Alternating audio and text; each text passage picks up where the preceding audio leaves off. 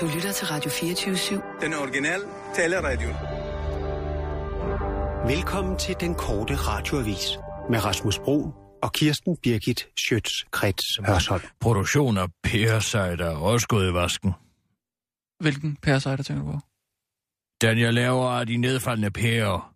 Nå, kan du ikke bare købe noget i supermarkedet? Jamen jeg går jo ellers og plejer at hygge mig på den her tid med at lave øh, pæresejder. Ja. Men det er simpelthen for varmt. Ingen gang vil ret sig efter mig. Ej, jeg synes, der, der er lidt, lidt dejlig vind på i dag. En, en, Jo, en men frisk, det er ikke noget med det vind. at gøre. Hvis man skal lave en ordentlig pæresejder, så skal temperaturen være mellem 8 og 10 grader. Og det plejer den altså sædvanligvis at være i slutningen af oktober. Ikke? Nu står alle de pærer bare rødne op ude med kaput. Nå, men ligesom altså, alt kan man ikke... Øh, ja, hvad, hvad kan man gøre? Kan man, kan man fryse dem ned eller et eller andet? Øh, gør det på et andet tidspunkt, måske? Frys dem lidt. Gør på den tidspunkt. Når man...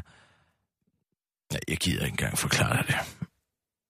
Det kan ikke lade sig gøre. Det skal være, det skal være nu. De kan holde sig i et Mm. par uger efter modne der i kasserne, men det er... Er humøret stadig lidt dumt, eller hvad? Altså, jeg har ikke noget dumt humør.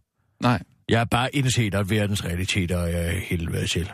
Og jeg står som en Men, men, atlas under vælvingen hele verdens byrde. men sådan har det jo hele tiden været. Det er jo din tilstand mere, end det er øh, verdenssituationen, ikke? Kører du bare. Jeg mener, du, du trænger til noget, noget behandling. Ja, okay. Klar, parat, skarp. Og nu, live fra Radio 24 Studio i København. Her er den korte radiovis med Kirsten Birgit Schøtzgrads Hasholm. Danskerne vil have nogle tal på bordet. Selvom de fleste danskere efterhånden ikke går så skide meget op i, hvad der er fakta og hvad der er følelsesladede holdninger og farvede synspunkter, så er der nu et punkt, hvor vi egentlig godt kunne tænke os at få nogle konkrete tal på bordet. Derfor skal statens samlede udgifter til indvandring nu gøres op i kroner og øre, sådan lyder opfordringen fra regeringens støttepartier, Dansk Folkeparti, Liberal Alliance og de konservative. Og selv, og selv Socialdemokraterne og SF, der tidligere ikke har ønsket at kende tallene, fordi det er mennesker, der handler om, er nu også blevet nysgerrige. Kan det godt være, at vi skal se at få drukket ud og få kaldt på overtjeneren og få ham til at bringe regningen, så vi kan se, hvad vi egentlig har spist og drukket for de sidste fem år, udtaler integrationsordfører Matt Maddan Maddan Mad Jørgensen i overført betydning til den korte radioavis, imens han ligner en, der forsøger at navigere verdenshavene med en sextant. Hos de øh, radikale og enhedslisten er man dog fortsat skeptiske overfor allerede øh, nu at skulle se sandheden i øjnene og kalde tjeneren til bordet. Det er åbenlyst, at der kommer flygtninge og at det koster penge, så hvad skal jeg bruge en beregning til, udtaler enhedslistens Johannes Schmidt Nielsen til Berlingske og siger i overført betydning til den korte radioavis, og hvad skal vi bruge regningen til, når vi nu lige har det så hyggeligt, og tilføjer. Det er der sikkert et, øh, der er der sikkert et vindue ude på toilettet, som vi bare kan hoppe ud af, hvis vi finder ud af, at vi ikke kan betale regningen. Dansk ægtepar får ødelagt deres ferie. Når der skulle have været en dansk families drømmeferie på Seychellerne i det indiske ocean, udviklede sig til et sandt mareridt, da ægteparet Paul og Jonna Johansen besluttede sig for at kigge nærmere på deres feriebudget, imens de hyggede sig allerbedst. Vi skulle have været afsted i 12 dage, men efter kun 5 dage siger jeg til Paul, at det måske kunne have været fornuftigt at se på, hvor meget vi har brugt for.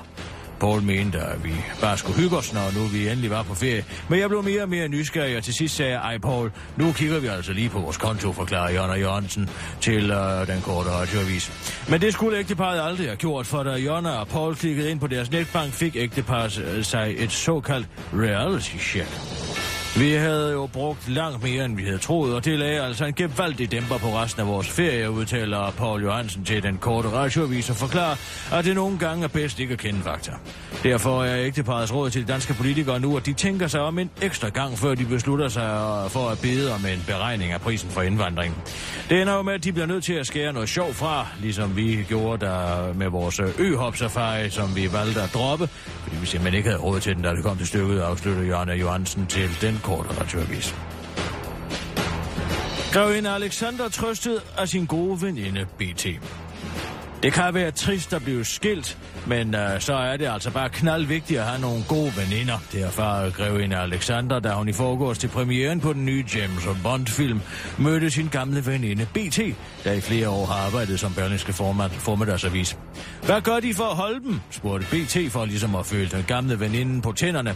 Og jeg har min hotte date med min søn, og nu må jeg holde op med at skrive, at det er en ung ven, skraldgrinede Alexandra og henviste til søns to kammerater, der var med til premieren.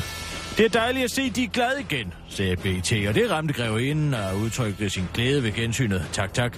Det er dejligt at se jer alle sammen igen, smilede Alexander tilbage. Men så viste BT sig som en rigtig veninde og gav Alexander et kompliment med på vejen. De ser meget bedre ud nu, end de gjorde for halvanden måned siden, sagde formiddagsavisen til grevinden, hvor til Alexander benyttede lejligheden til at sige tak for støtten i den svære tid. Ikke bare til BT, men til hele horden af pressefotografer. Ja, ja, tak skal de have. Tak skal I have alle sammen. Tak for opbakningen, lød det fra grevinde Alexander, der tydeligt nød at være tilbage på den røde løber, inden hun forsvandt styrket ind i biografmørket. Det var den korte radioavis med Kirsten Birgit Sjøtskrets Hørsson. Og, og Nej, altså, hvad sker der? Nå, hey, er den der nu? og det var den korte radioavis. Hvad? Ej, nu er den altså ikke galt nu. Oh. Har du klikket på nogle links fra Ulla? Nej, jeg har ikke klikket på noget som helst. Det skulle kævet skulle have taget sig af det. Hvad er det, der gør, hvad er der er los, Sissel? Øhm, det ved jeg ikke. Jeg tror, der var en af teknikerne, der sagde, at der var noget med en gammel sikring inde i computeren, der nok skulle skiftes snart. En- Men I kan bare, altså... Kan I ikke gå ned og spise noget frokost? Så ordner jeg det. Så ringer jeg lige ind til en af teknikerne. Men er det noget, der tager Det er lang tid, eller Det hvad? er sådan noget, der tager helt vildt lang tid. Jamen, vi skal jo på med en nyhedsudsendelse. Ja, men... Altså, Altså en gammel sikring inde i computeren. Ja. Sagde han det? det er sådan noget... Det, altså, det så ud på... Altså, han så ret træt ud, da han sagde det. Så tror, Hvem, altså, hvem sagde det? Anders? Er det en Anders. tekniker, eller hvad? Ja. Øh, jamen, altså, hvor- vi skal jo på med en nyhedsudsendelse. Kan vi, kan vi komme der, eller hvad? Nej, det tror jeg ikke. Det, det når I ikke. Men altså, jeg tror, der rigtig ligger frokost, og jeg har også, altså... I kan jo tage noget fra arkivskabet med ned. Så får vi det Hold en pause, eller hvad? Ja. Så ringer jeg til jer, når det er klar. Ja, ja, det er fint. Jeg, jeg, jeg, jeg går ned. Jeg gider ikke. Det er måske en meget god idé. Du kan også blive friseret lidt Ja. så, måske. Og hvad siger du? Nå, men jeg har bare lagt mærke til, at du ikke har sat dit hår her det sidste par dage.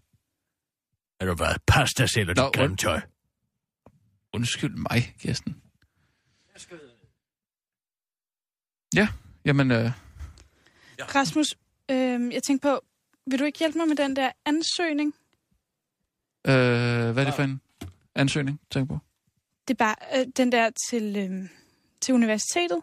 Den, du havde lovet at lave den der anbefaling. Jamen, skulle du ikke kigge på øh, teknikken, eller hvad? Nej, hvad sker der nu her?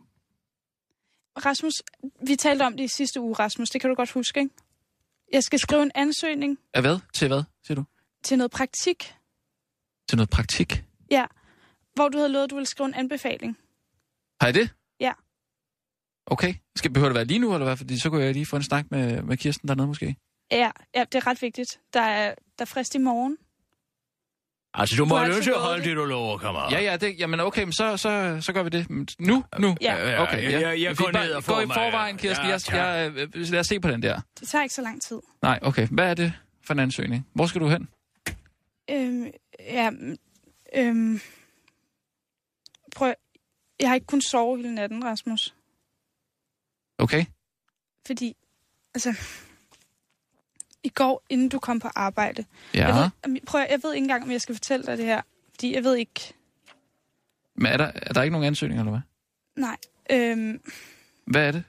Du, du skal da fortælle mig, hvis der er noget, så skal du da fortælle mig det.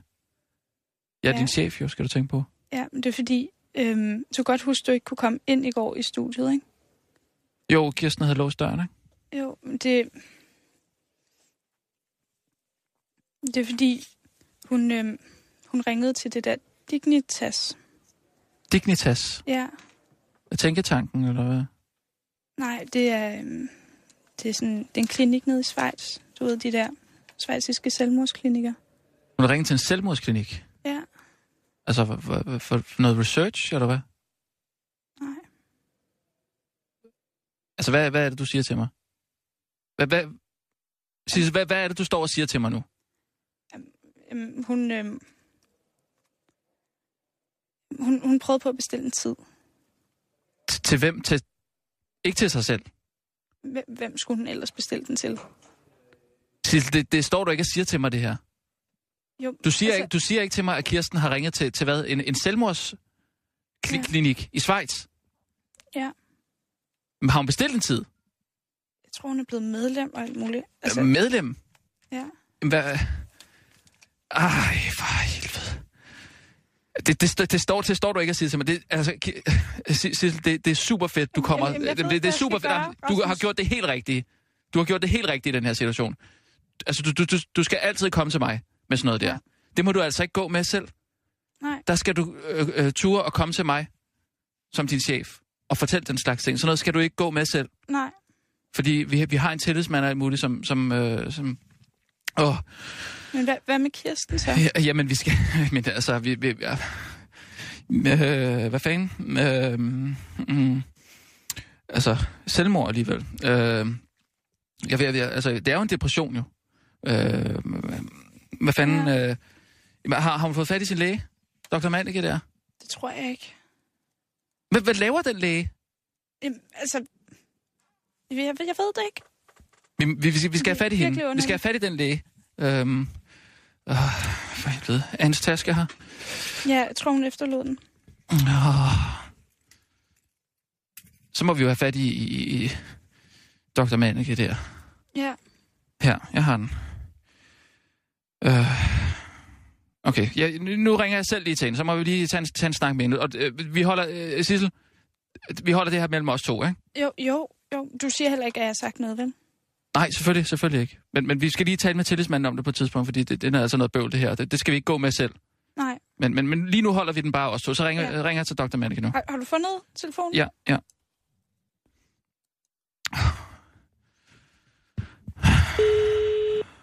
Kom så.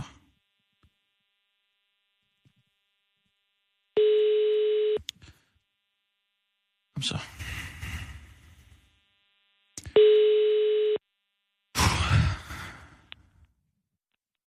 Kan ikke besvare.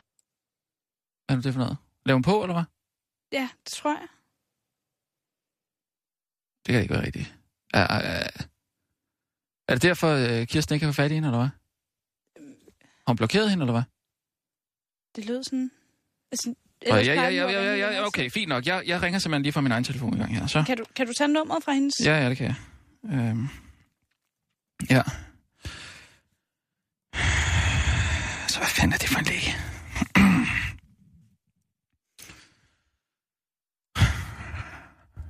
Det er lige så, det ryster. Du. Ja, jamen, Ja. ja. jeg har også set...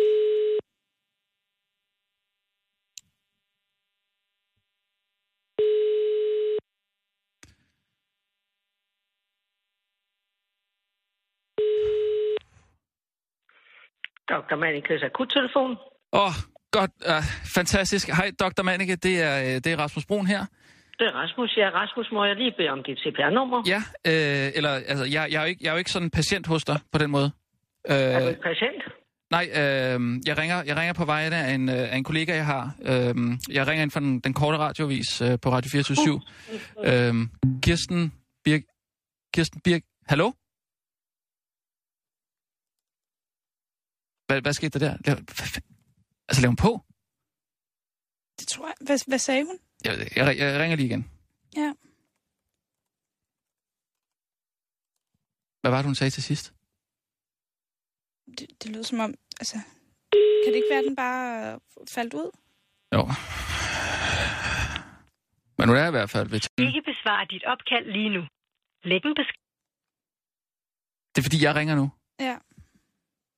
Ring, øh, ring, ring, ring, ring, fra øh, studietelefonen. Ring fra studietelefonen. Ja. Skal vi simpelthen have en.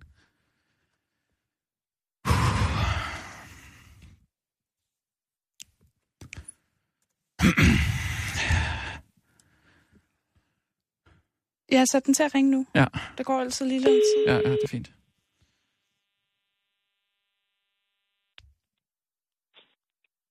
Øh, Dr. Manikes akuttelefon. Øh, goddag, øh, Dr. Malik. Du, du, du må ikke lægge på nu. Ej, nej, Øh, er Du det skal... dig Lad, være med at lægge på. Øh, Prøv her. Det, jeg, jeg, jeg, det, det, det, det er en lille sag. Det er ikke noget. Du, lad være med at lægge på. Rasmus Broen her. Jeg ringer på vegne af Kirsten øh, Birgit Sjøtskrets Hørsholm. Hun er patient nede hos dig. Vil du godt lige høre, hvad jeg har at sige? Hør lige, hvad jeg har at sige. Lad være med at lægge på. Det er altså ikke Dr. Manika, du taler med. Er hvad? Det er ikke Dr. Manika, du taler med. Det er ikke Dr. Malik, jeg taler med. Nej, det er ikke Dr. Manika, du taler med. Men jeg kan sige, at Dr. Manika er rigtig træt af din kollega. Fordi hun kommer hele tiden rendende til Dr. Manika for at få sin morfika. Men det skal være slut. Øh, Morfika, ja, det ved jeg ikke lige så meget om. Jeg, jeg ved godt, hun har, hun har fået noget medicin og sådan noget hos dig. Øh, Det men, skal jeg ikke udtale mig om, for det er ikke Dr. Manika, du taler med. Men skulle det have været Dr. Manika, du talte med, ja, øh, så var det en anden snak. Men det er det ikke.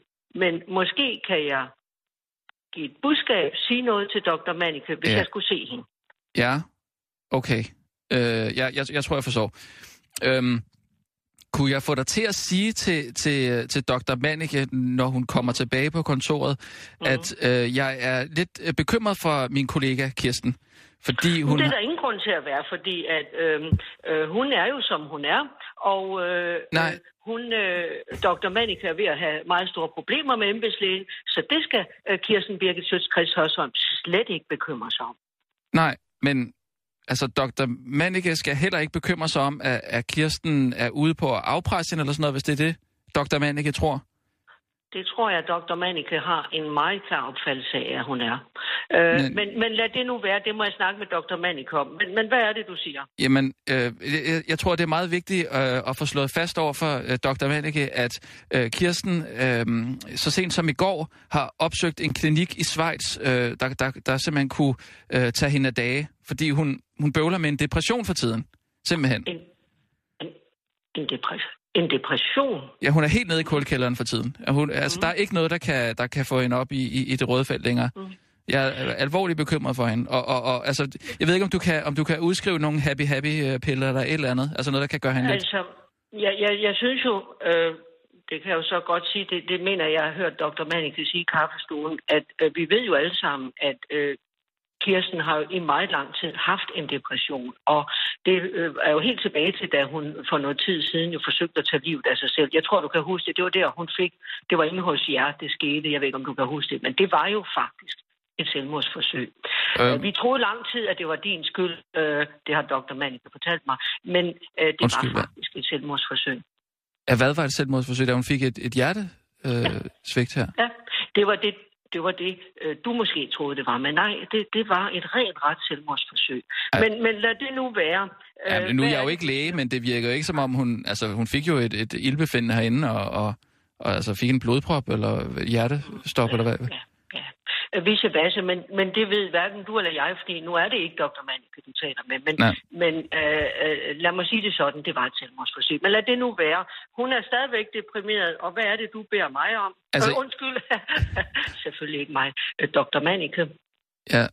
Og, altså, no, det, det er også lige meget. Jo, nu var jeg der selv her, øh, da, da, da det skete og sådan noget der, så jeg Ja. ved nok, hvad der sker. Men det er ikke det, det handler om. Det handler om, at jeg simpelthen har brug for øh, nogle, nogle, øhm, øh, nogle op, opkvikkere til Kirsten. Altså noget medicin. Det er det eneste, hun, hun, hun, øh, hun tror på og, og Har- hun kan hjælpe. Og jeg, Har hun nu bedt dig om det? Har hun nu bedt dig om det, Rasmus? Har hun bedt dig om nej, at ringe tværtimod, nej, tværtimod øh, er sagen er den, at hun ved ikke, at jeg har kontaktet dig. Og jeg vil gerne have, at den her samtale bliver mellem os. Øh, og, og hvis jeg kunne få nogle... nogle, nogle øh, har du nogle opkvikker eller nogle ferietabletter, et eller andet, noget, sådan noget happy? Altså, jeg skal gerne spørge Dr. Manika, men så er jeg helt sikker på, at Dr. Manika vil sætte meget stor pris på, og det må du så love mig, og så lover jeg det til Dr. Manika, Ja. at så slår vi en fed streg over, hvad der skete dengang. Så er der ikke mere noget med at snakke om, at man vil klage over Dr. Manike, at man synes, hun havde overset noget eller noget som helst. Nej. Fed streg, og Dr. Manike vil aldrig høre noget om den sag mere, og hun vil aldrig have noget afpresning mere. Så tror jeg godt, at jeg kan få Dr. Manike til at udskrive øh, nogle ferietabletter til øh, Kirsten. Ja, ja, Men det bliver den, den ene gang. Jeg kunne godt tænke mig, hvis de der ferietabletter, de kunne blive udskrevet øh, til mig. Til dig. Ja, fordi øh, jeg, Kirsten, skal jo helst ikke vide, at jeg har haft en finger bag spillet her. Øh, Jamen, så, du er da ikke patient hos øh, Dr. Manike. nej, nej, men det kan jeg hurtigt blive. Øh, jeg har, ja, min kone har godt nok alt, ja, men det er også lige meget. Men, men øh, hvis du kunne udskrive den til mig, fordi så kunne jeg måske øh, snige dem ind i hendes øh, øh, væskeindtag i løbet af dagen. Og så kunne Okay. hun øh, gradvist blive gladere, tænker jeg. Okay, ja, ja. Altså, jeg er jo ikke meget, eller jeg vil sige, Dr. Manike er ikke meget glad for, det er jeg sikker på. Men altså, kan du garantere, at Dr. Manike så intet hører om den dumme sag i sin tid, som jeg nu også har fortalt, der var et selvmordsforsøg. Kan du garantere det, Rasmus? Ja, altså, jeg, jeg, jeg har slet ikke den opfattelse at, af, at Kirsten er ude efter at få, få, få hævn over noget som helst. Og, og, men jeg vil godt garantere, at der kommer ikke, du kommer ikke til at høre noget. Øh, der kommer ikke nogen klage, eller øh, Dr. Manike kommer ikke til at høre nogen øh, klagesager eller noget som helst. Det vil jeg godt. Men øh, det øh, tager jeg da så på, øh, på, på. Men så siger vi det for denne ene gang. Jeg kan så se, at Dr. Manike er lige midt i at, at rode med en ballonbehandling ind i et hjerte. Jeg skal ind og assistere hende, kan se. Ja. Men øh, skulle det blive værre med Ja. Kirsten øh, Rasmus, Ja. øh, så, så, så vil jeg jo så anbefale som det sidste, eller, at, at, at så sender du lige Kirsten ned til Dr. Det er så klart. kan hun få øh, noget elektrochok. Ja, ved du hvad, jeg er simpelthen nødt til at smutte nu. Jeg er nødt til at smutte nu. Ha- ha' farvel. Hvem er det, du står Nå, og taler med? Hvad for noget? Hvem er det, du står og taler med, om jeg må spørge? Nu har I- siddet dernede og drukket fire bajer. Nå, i telefonen, eller hvad tænker du på?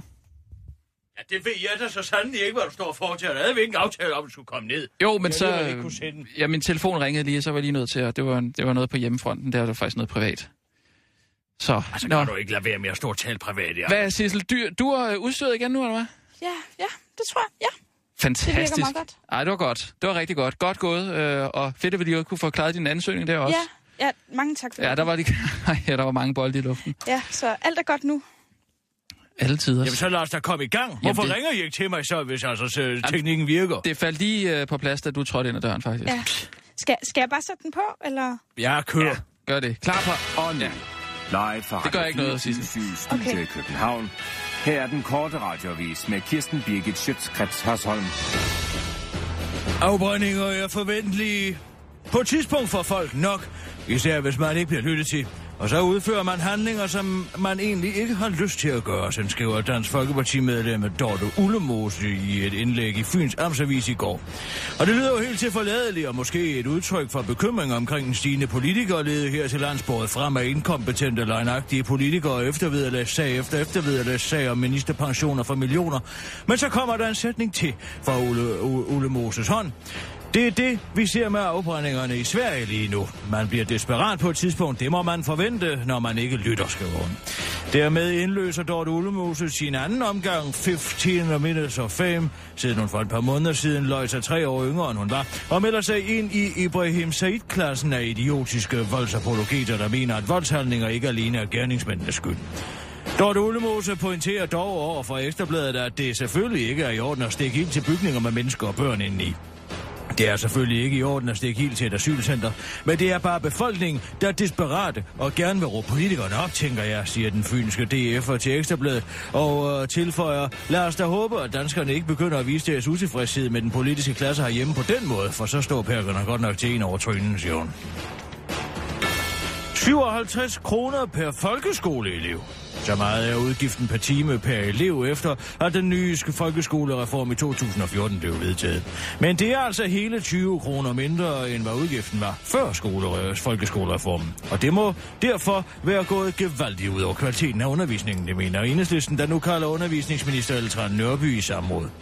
I troede nok, vi ikke ville opdage noget, hvad? lyder kommentaren fra enhedslistens undervisningsordfører Jakob Sølhøj til den korte radiovis, og han forklarer til TV2, at øh, kommunerne bør have en større større frihed til at afkorte de alt for lange skoledage mod at anvende de frigjorte ressourcer til ansættelse af flere lærere i folkeskolen, som man jo umiddelbart skulle tro var den logiske bedste løsning, hvis man ville have en høj undervisningskvalitet. Men det er den nu ikke.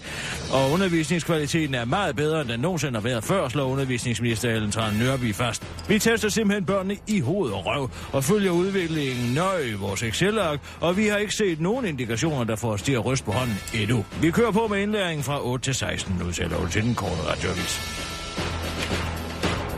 Dansk Folkeparti ledelse tager afstand fra medlem af Folketingets udtalelse. Dorte Ullemoses indlæg i Fyns Amtsavis om, at svenske ekstremisters afbrænding af beboede asylcenter er forventelig set i lyset af den svenske immigrationskrise, er nu nået helt i op i toppen af Dansk Folkeparti, hvor man ikke tøver med at tage afstand fra udtalelserne. Det er Dansk, Dansk Folkepartis afklapser Peter Skåb, der har været ude at tage afstand fra Ullemoses udtalelser med ordene.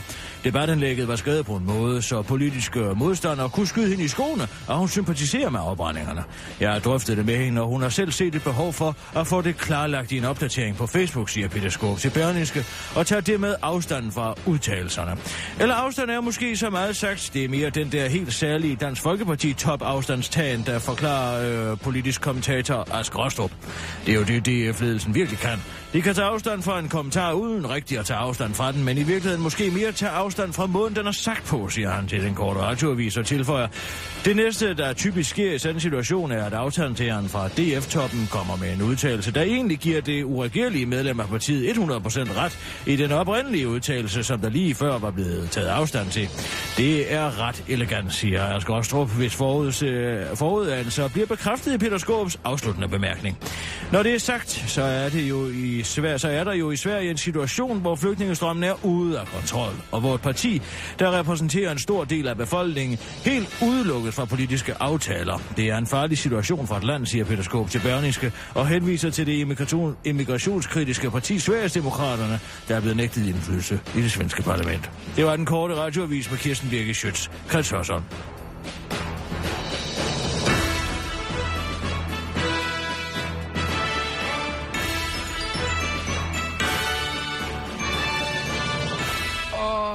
Ja tak, Kirsten. Altså en besynderlig dag i dag. Hvad er nu det, Sissel? Se, der kommer en gave fra en lytter. Ej. Nej. Hvad har vi der? Hold da op, en enorm flaske. Hvad er det? Åh, oh, det er rom. Ej, hvor skønt, var. Ja, det er da dejligt. Du skal da have en tår med det samme. I har styrket dig på. Skal jeg tage det? Ja, det synes jeg. Skal jeg komme med nogle Hvis ikke, hvis ikke Kirsten skulle kuku, hvem skulle så kuku, var? Ja, det er rigtigt.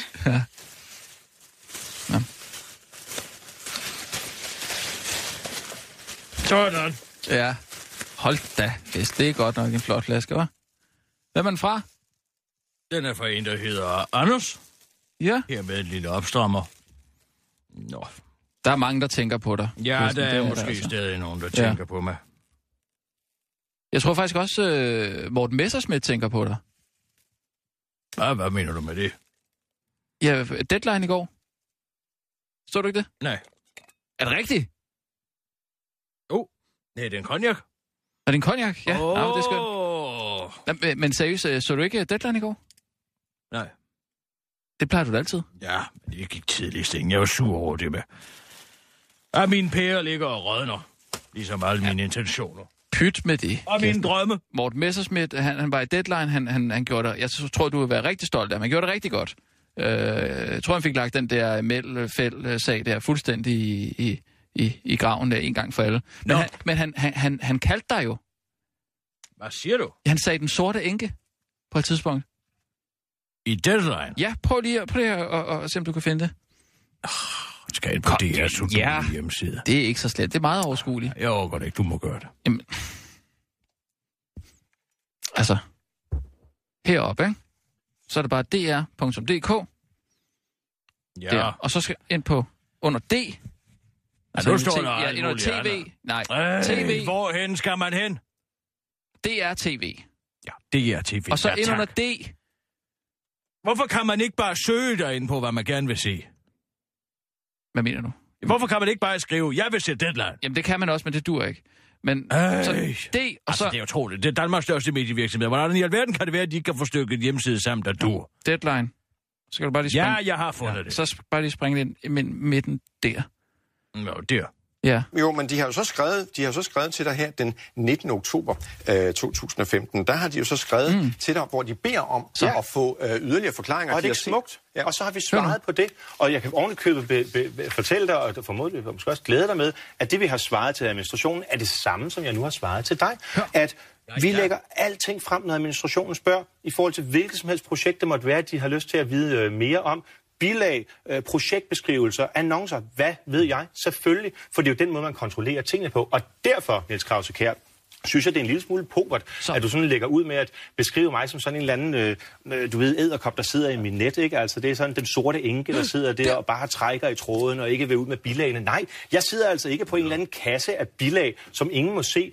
Administrationen må se lige den, revisionen må se det, Europaparlamentet må se den. Dem, der har Ja, forstand må på, hvad får lov at se alt. Ja. Hvor skal jeg så trykke hen?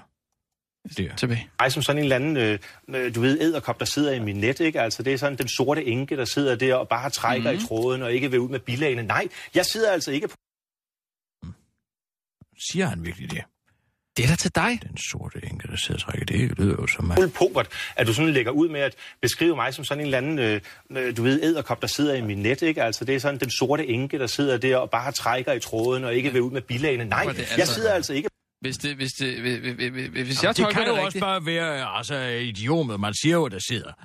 Men selvom man selvfølgelig bruger mest sorte enker om. Jeg synes, den, er, virker, lidt, den virker lidt forseret her, Fem ikke? fatale. altså. Det er da, fordi han har brug for dig. Der er mange, der har brug for dig. Ja, Der er kun en måde at finde ud af det på. Vi må lige gå i breaking, så kalder jeg ham tilbage. Sorte enke kalder Siegfried. Er det nødvendigt at gå i breaking? Fordi jeg, jeg tror ikke, vi har noget... Øh... Nej, Breaking. men det kan da være hvad som helst. Hvad med det der petang-nyhed, du har? Jeg har ikke breaket den. Jeg, jeg, jeg synes ikke, det er en breaking. Nej, men det er der sgu da heller ikke nogen af de andre mediers breaking. Der er folk, der er blevet totalt... Der er der gået inflation i breaking news. Sorte ja. enke kalder Siegfried.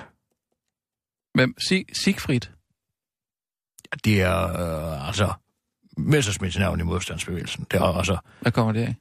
Og det er for Wagner, altså helten, helten i, øh, i, i, øh, i Wagners ringen.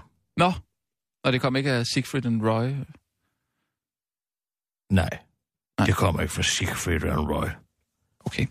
Fordi at Morten Messerschmidt er kendt for at sidde op på en hvid bengalsk tiger og hoppe igennem en brændende ring. Nej, han er kendt for hvad? Wagner? Han er kendt for at være en dannet mand, ikke? Ja. Selvom hans forældre godt nok ikke er tvillinger. Det er jo Siegfried. Nå, Ja, øh, så kør med petang-nyheden som breaking Ja, vi kører lige breaking, Sissel. Ja. så kalder jeg det. Breaking news fra den korte radioavis. Her er Kirsten Birgit Schøtzgrads Hørsholm med sidste nyt. Den korte radioavis melder her med en breaking nyhed. Netop nu. Sært betonoptrin i Randers udvikler sig til trussel med støbejernstrygejern. Uh. Østjyllands politi blev lige for lidt siden sendt ud til en lejlighed i det indre Randers, hvor en 48-årig mand var gået amok med sine petankugler. Her kastede manden øh, cirka klokken 16.05, nej, lige for et kvarters tid siden, petankugler ud af sit køkkenvindue på øh, første sal. Da ingen kom til skade ved det løjerlige optrin, besluttede politiet efter en kort snak med manden for øh, sig for ikke at anholde ham. Det kom dog bag på den hissige petangmand, at han ikke blev anholdt, hvorfor han resolut greb sit støbejernstrygejern og lænede sig ud af vinduet og troede patruljen med at kaste et tungt skyts efter dem, der manden øjensynligt var løbet tør for petankugler. Manden blev endelig anholdt, sigtet for en øh, trussel om vold mod uh, polititjenestemand. Han blev dog efterfølgende løsladt i nat. Nej, han er stadig uh, eftersøgt, og uh, vi bringer nyt, hvis der skulle være nyt i den sag. Sort enke kalder Sigfrid. Sort enke kalder Sigfrid.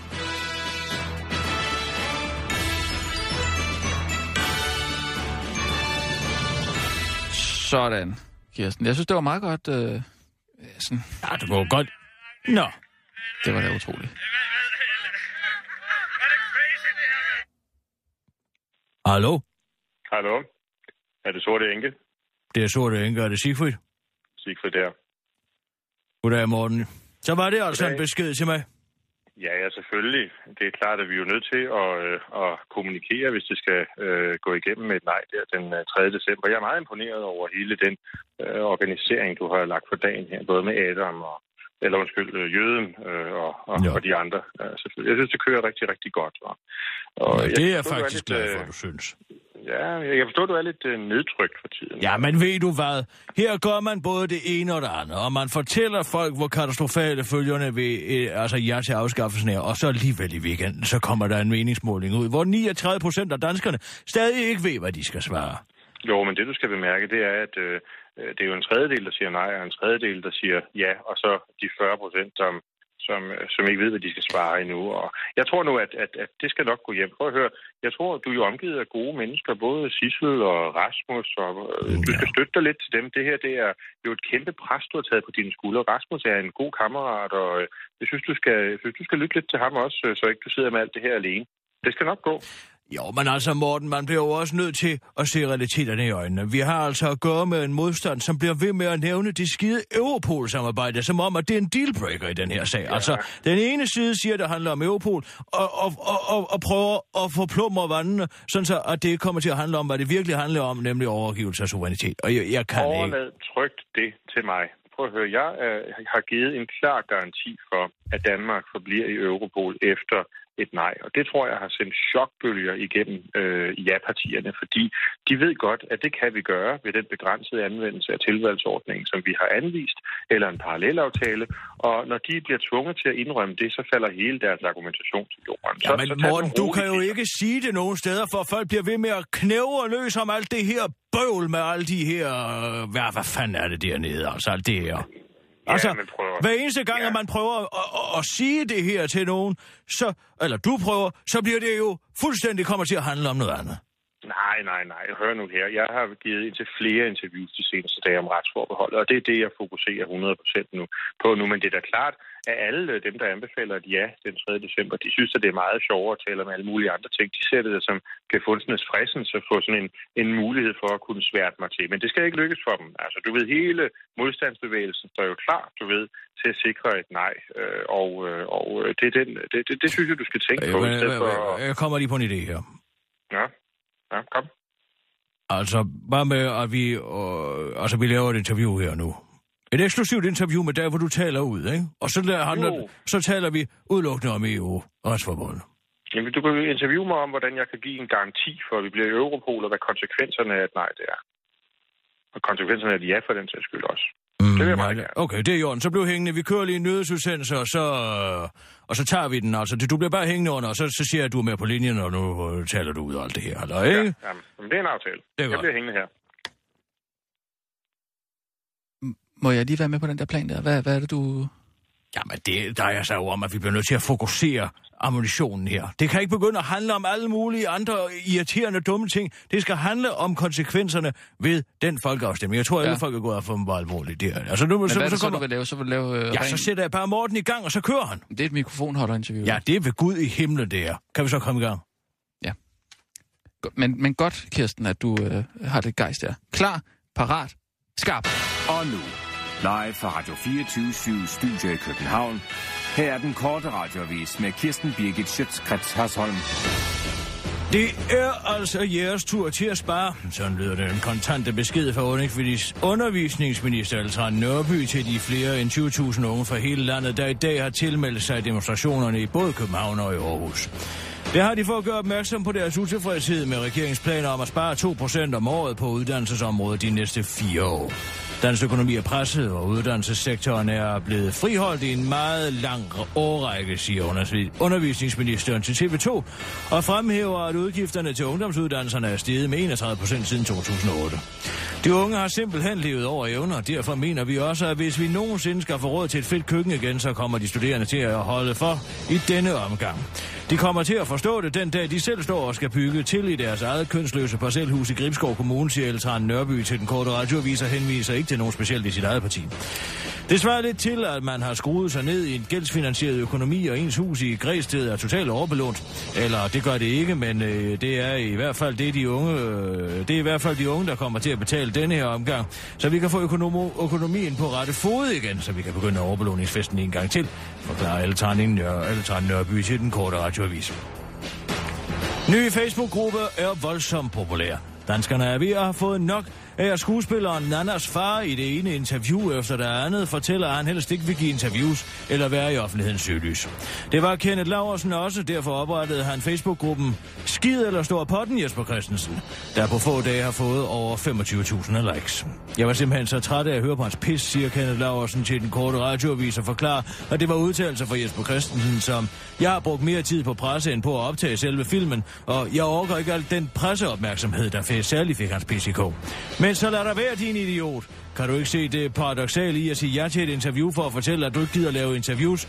Vi skal nok gå ind og se den skide øh, James Bond-film, hvis du så til gengæld holder op med at beklage dig i det ene presseinterview efter det andet, afslutter Kenneth Larsen, der dog er glad for at have skabt noget, der har resoneret hos folk. Den danske skues, stjerneskuespiller har nægtet at give et interview til den korte radioavis i forbindelse med historien, men har gjort det alligevel. Og endnu et interview, jeg overgår det snart ikke, siger skuespilleren, der optræder som den alkoholiserede Kai fra bænken i den nye James Bond-film Spectre. Minister for ubetydelige ting laver kovending. Nu skal det være slut for Fødevarestyrelsen at gå efter ubetydelige fødevareregler, som at tjekke, hvor meget rej der er i en rejeost, eller om en tørfisk kan blive ramt af en målort, eller om der er for meget kanel i en kanelslang. Øh, kanelsnegl. Ellers kan man simpelthen ikke tage styrelsen alvorligt, sådan siger Miljø- og Fødevareminister Eva K. Hansen til Berlingske. Vi er nødt til at prioritere ressourcerne rigtigt. Der, hvor der er en sundhedsrisiko øh, eller grov vidledning af forbrugeren, der skal vi kontrollere. Om der er for meget kanel i kanelsneglen, eller om seks rejer på en rejemad er tilstrækkeligt, der mener jeg, at forbrugeren sagtens garanterer situationen selv, siger ministeren til Berlingske i går formiddags, og indstillede dermed absurditetskrisen krigen i fødevaresektoren og lagde linjen for at føre en mere håndgribelig og vigtig politik for den enkelte dansker. Nu vil jeg gå ind på mit kontor og tænke over, hvilke kerneområder på miljø- og fødevareområdet embedsværket skulle koncentrere sig om. I stedet sagde ministeren til den korte radiovis, inden hun gik i tænkeboks. 11 timer efter opsangen til fødevareminister Fødevare, Fødevarestyrelsen kom den målrettede minister ud af sit kontor med en mission. Det skal være slut med lovløse tilstande for tatoveringsfarver, sagde den stolte politiker til BT, da hun bad de guddommeligt lys slog døren op til kontoret. Nu vil Eva Kjær Hansen nemlig sætte en stopper for, at der i EU ikke er fælles regler for, hvilke tatoveringsfarver, der er lovlige. Selvom det der er en start på den nye no bullshit-linje, så var der måske nogen, der blev lidt skuffet. Jeg havde da håbet på, at hun som miljøminister måske havde indset, at det alligevel ikke var en god idé at lempe på klimamålene og give sværindustrien kaldt blanche til at skide direkte i grundvandsboringerne. Men okay, tatoveringsfarver it is, siger en nedslået borger til den korte radioavis. Det var den korte radioavis med Kirsten Birke Sjøtskrets Hørsholm. Nu skal I lige blive hængende, fordi at vi står klar med et eksklusivt interview med medlem af Europaparlamentet for Dansk Folkeparti, Morten Messerschmidt, der nu endelig taler ud om det, der virkelig betyder noget. Og Morten, er du med på linjen? Det er jeg bestemt. Kan du ikke lige øh, forklare lidt om, hvad konsekvenserne ved en afskaffelse af Danmarks retsforbehold kommer til at betyde? Det mest fatale er naturligvis, at øh, ved et ja den 3. december, så er det slut med, at danskerne bliver hørt ved folkeafstemning fremadrettet. Øh, I dag har vi jo en grundlovssikret ret hver eneste gang øh, nye områder skal overføres til EU. En grundlovssikret ret på enten folkeafstemninger eller en meget stort flertal på Christiansborg, nemlig 5 6 del.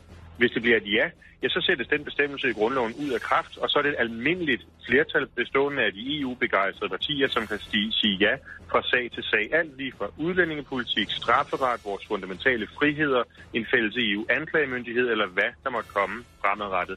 Og det synes jeg ganske enkelt ikke, at man kan have tillid til, at de kan forvalte slet ikke i lyset af den måde, som for eksempel Lars Løkke Rasmussen har håndteret den her flygtningekrise på. Jeg tror ikke, at han kan sige nej, når kansler Merkel eller præsident Hollande ringer, og det virkelig gælder. Det er en rigtig god pointe.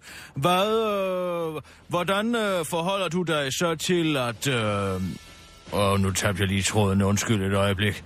Altså, øh, vi har jo at gøre her med øh, to øh, sider, ja nej-siden, hvor den ene, uh, ja-siden særligt, får det til at, at virke som om, at et nej kommer til at betyde, at Danmark ikke kan samarbejde i Europol-samarbejdet. Hvor meget giver du egentlig for den undskyldning? Jamen, jeg kan give en fuld fuldstændig pletfri garanti for, at Danmark forbliver i Europol også efter et nej. Og vi har anvist to veje, hvor det kan lade sig gøre. Enten kan man gøre, ligesom en stribe andre ikke-EU-lande, og få en parallelaftale, hvor Danmark så forhandler på plads, at vi fastholder vores nuværende engagement og medlemskab af Europol. Og hvis EU skulle sige nej til det, det virker godt nok lidt underligt, at sige nej til, at Danmark kan blive ved med at hjælpe det med at bekæmpe kriminalitet af international karakter.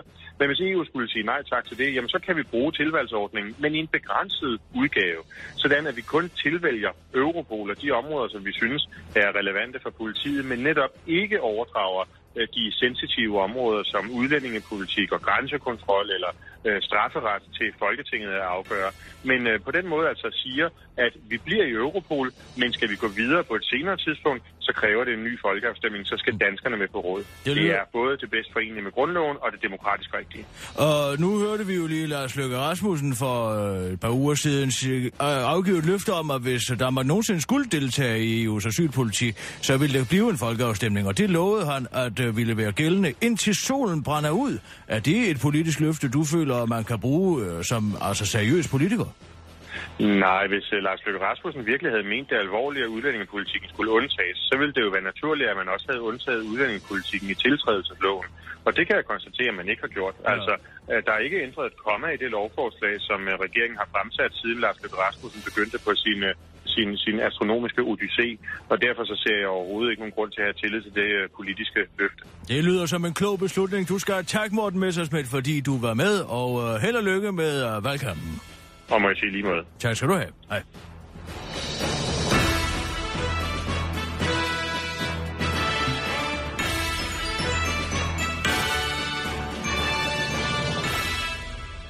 Sådan, Kirsten.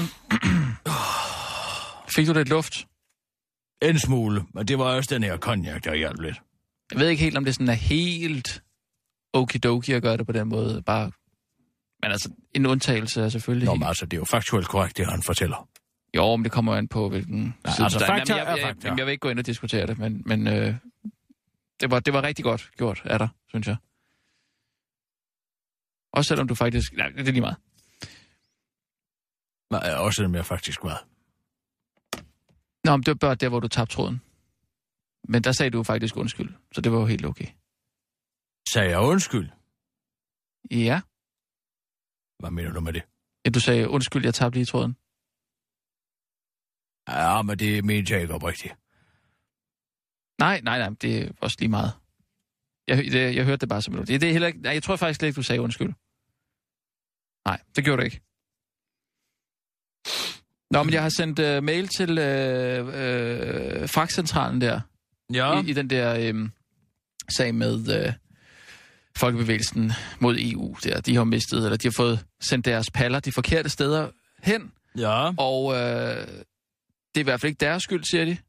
Hvem siger det? det øh, øh, folkebevægelsen mod EU. Ja, de har fået sendt nogle paller afsted med noget EU-materiale. Ja, og, og det, der, der har havnet jeg... to forskellige steder, ja. øh, hvor de slet ikke skulle have været, de paller. Og ja, du siger så, at det er... Øh, fragtcentralen, de danske fragtmænd, der er i lommen på venstre. Ja, det siger jeg, fordi det er jo altså helt og aldeles øh, kendt, at, øh, at øh, Venstre er i lommen på transportvirksomheden. Og de er jo interesseret i ja, ikke mm, sandt? Jo. Altså jo. det er, altså hvis du kan huske Christian Pil Lorentzen. Mm, der var jo alt det her med, om at Venstre fik, for, altså fik nogle støtte, altså fik nogle støttekroner, som de ikke måtte få. Det var jo lovlig partistøtte, kan du huske det? Af hvem? Ja, af hvem?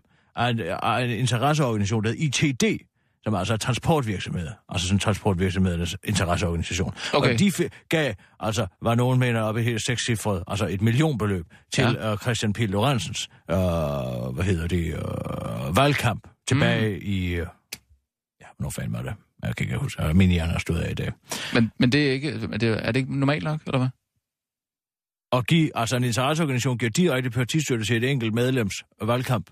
Nej, jeg siger, jeg siger, hvad jeg tror i den her sag her. Ja, ja. De har fået nys om Svend øh, Venstre, mm-hmm. at Europa, at Folkebevægelsen mod EU er i gang med at udsende noget materiale, ikke sandt? Mm-hmm. Så ringer de, det skal vi få plummer. Hvem kan vi ringe til? Christian Pil Lorentzen, han har gode forbindelser dernede, ikke? Mm-hmm. Han skylder en, og de har, han har lavet en masse for transportindustrien. Så han ringer til dem og siger, kan I ikke lige få de to til at forsvinde? Det er, hvad jeg siger, der muligvis er kommet til at ske, ja. hvis du spurgte Men mig. nu har jeg forhørt mig hos øh, fragtfirmaet der. Hvad har du skrevet til dem? Øh, jeg har, jeg, har, jeg har spurgt, om vi kunne få nogle, øh, nogle tal på, hvor, øh, hvor stor deres øh, fejlleveranceprocent er. Øh, og øh, om det er dem, der har lavet fejlen. Men de skriver altså, jeg har undersøgt sag med vores kundeserviceafdeling, og årsagen til, at forsendelserne er blevet fejlleveret, skyldes, at afsender, Folkebevægelsen mod EU, har byttet om på fragtbrevene. Så det er altså, de siger altså, det er Folkebevægelsen mod EU, der har lavet fejlen. Og dermed har mærket pallerne forkert. Det fremgår også i de billeder, som jeg har vedlagt, og der, så har de altså vedlagt nogle billeder. Øh, billederne viser fragtbrevet, som øh, var vedhæftet det fejlleverede gods i Kolding. Så jeg tror altså ikke, der er noget at komme efter, Kirsten. Jamen hvorfor? Altså ham for Folkebevægelsen mod EU. Nu må vi lige stop, stop, stop, stop, stop. Ja. Han siger jo, at der er blevet leveret noget på en helt tredje adresse. Sagde han ikke ja. det til dig i går? Jo, det sagde han. Hvordan kan der så bare være tale om, at der er blevet byttet om på de her to fragtbreve? Altså, adresserne må vel være korrekt. Altså, jeg kan forstå det så langt, at hvis den, der skulle til Randers, var, eller til Roskilde, var ja. kommet til Kolding, og den, der skulle til Kolding, var kommet til Randers, hvis der var blevet byttet om på fragtbrevene, ikke sandt? Mm. Men hvis der er blevet leveret en palle til en helt tredje adresse, så er det vel ikke fordi, at, at, at, at fragtbrevene er blevet byttet om. Ja, nu siger jeg bare, tænker jeg bare højt. Ja, men altså, de har jo vedlagt øh, fotodokumentation og alt muligt. Jeg tror ikke, altså, jeg ved ikke, om der er noget at komme efter. Altså, det er jo også folkebevægelsen mod EU, at de er ikke sådan super tjekket, er de? De plejer jo at være meget som tjekket, men jeg synes godt, at der har været meget. Ja, der var det der med Rina, Rina Ronja der. der står og laver en, en video, mens der sidder en eller anden, der plapper på spansk. Ja. Ja, vi må lige... Nu skal vi lige vente lidt her. Vi bliver nødt til at finde ud af, om hvorvidt at der er blevet sendt en palle ud til en helt forkert adresse. Mm. Fordi hvis der er det, så kan det ikke være tale, så kan det ikke være den rigtige forklaring, fragtfirmaet kommer med. Så der er altså stadig noget i sagen? Så frem det viser sig, at der har været en tredje adresse involveret, vil jeg våge min pels på, at der stadig er liv i den Men kunne du så ikke. Øh, gå lidt mere aktivt ind i sagen nu? Nej, det nytter jo ikke noget alligevel. Nej. Jeg kan da høre, du... Øh, indignationen ja, er der. men det... Du hvad, har... hvad forskel skal det gøre? Du... Jeg ved ikke, hvad forskel det skal gøre. Ej, nu synes jeg altså, du er lige hård nok. Jeg kan mærke, jeg kan mærke den, Kirsten. Du er der. Det er som om, du mister pusen lidt. Klar, bare skam. Hvad? Og nu, live fra Radio 24 Studio i København. Her er den korte radiovis med Kirsten Birgit Schøtzgrads Hasholm. Jeg er vild med kussen, siger 58-årig mand i Landstækkende Avis. Anmelder på politikken Kim Skotte sætter rekord i skamløse opportunistiske læflen for kvindekønnet. Det gør han i en anmeldelse af et nyt feministisk svensk tegneserie om øh, vulvans kulturhistorie. Som 58-årig heteroseksuel mand biler man sig måske ind, at man kender kussen ind og ud. Indleder Kim Skotte sin overdrevet rosende anmeldelse af værket Kundskabens Frugt, som får hele fem hjerter af den kusseforstyrrede Kim Skotte. Her på Kvinfo er vi meget opmærksom på ældre dødsangste liderlige mandlige rockulve, der forsøger at udnytte deres adgang til medierne til at komme i bukserne på kvinder, siger en talsmand fra Kvinfo, der alligevel ikke helt kan lade være med at finde Kim Skotte lidt tiltagende til, tiltalende til den korte radioavis. Blatter tømmer sin blatter inden afgang og stiller sig i urinvejen for Katar. Han har husket at tisse af den afgående FIFA-formand Sepp Blatter, inden han forlader formandskabet for FIFA. Det gjorde han i går, da han tømte både blæren og tarm ud over hele det skandaleramte foretagende. Således afslører Blatter, at Katars omdiskuterede VM-værtskab i 2022 i virkeligheden skulle være gået til USA, men at det blev Katar, der fik, det, der fik VM-værtskabet, da den daværende franske præsident Sarkozy blandede sig i afstemningen umiddelbart efter en frokost med Katars kronprins. Det ændrede mønstret fuldstændig. Vi afholdt et valg med hemmelig afstemning. Fire stemmer fra Europa gik fra at støtte USA til at støtte Katar, og så endte det altså 14-8 til Katar. Ændrer man de fire stemmer, var valget endt 10-12 til USA, siger Blatter til det russiske nyhedsagentur TASS. Den afsløring af omfattende korruption inden for elitesport kommer fuldstændig bag på flere danske sportsjournalister. Det næste bliver vel, at det kommer frem, at der var urent trav i tildelingen af øh, vinter til den russiske by Sochi sidste år, siger en forbavset journalist på tipsbladet til den korte radioavis. Det var den korte radioavis med Kirsten Birgit Sjøskrets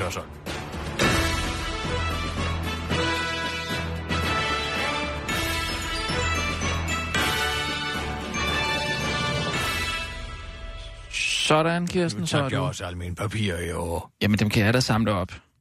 Skal du da ikke tænke på? Nu leverer rører vi med. Jeg rører ikke. Hvad er det, der lugter af herovre dig? Det er Old Spice. Nej, det er ikke Old Spice. Nej. Du kommer der i bad og sådan noget, ikke? Hvad er det, du insinuerer? Og jeg ikke har været i bad i fire dage? Nej. Nå, Nej, Nej det vil nej. da være noget underligt noget. Først er det håret, du synes, der er ulet og fedtet. Og så så du insinuerer, at jeg ikke går i bad om morgenen. Men bare hopper direkte ud af sengen og ind i åben. Ja, men... Ja, altså... Jeg vil jo ikke blande mig, Og Kirsten. hvad så? Skulle jeg så stå herude på toilettet og vaske mig? Nej, det håber jeg da ikke. Nej. Det er bare fordi, jeg, altså, jeg har læst et interview med Henning Jensen, der skuespilleren. Ja. Han, han har jo været igennem sådan en, en større depression. Hold nu kæft med den depression.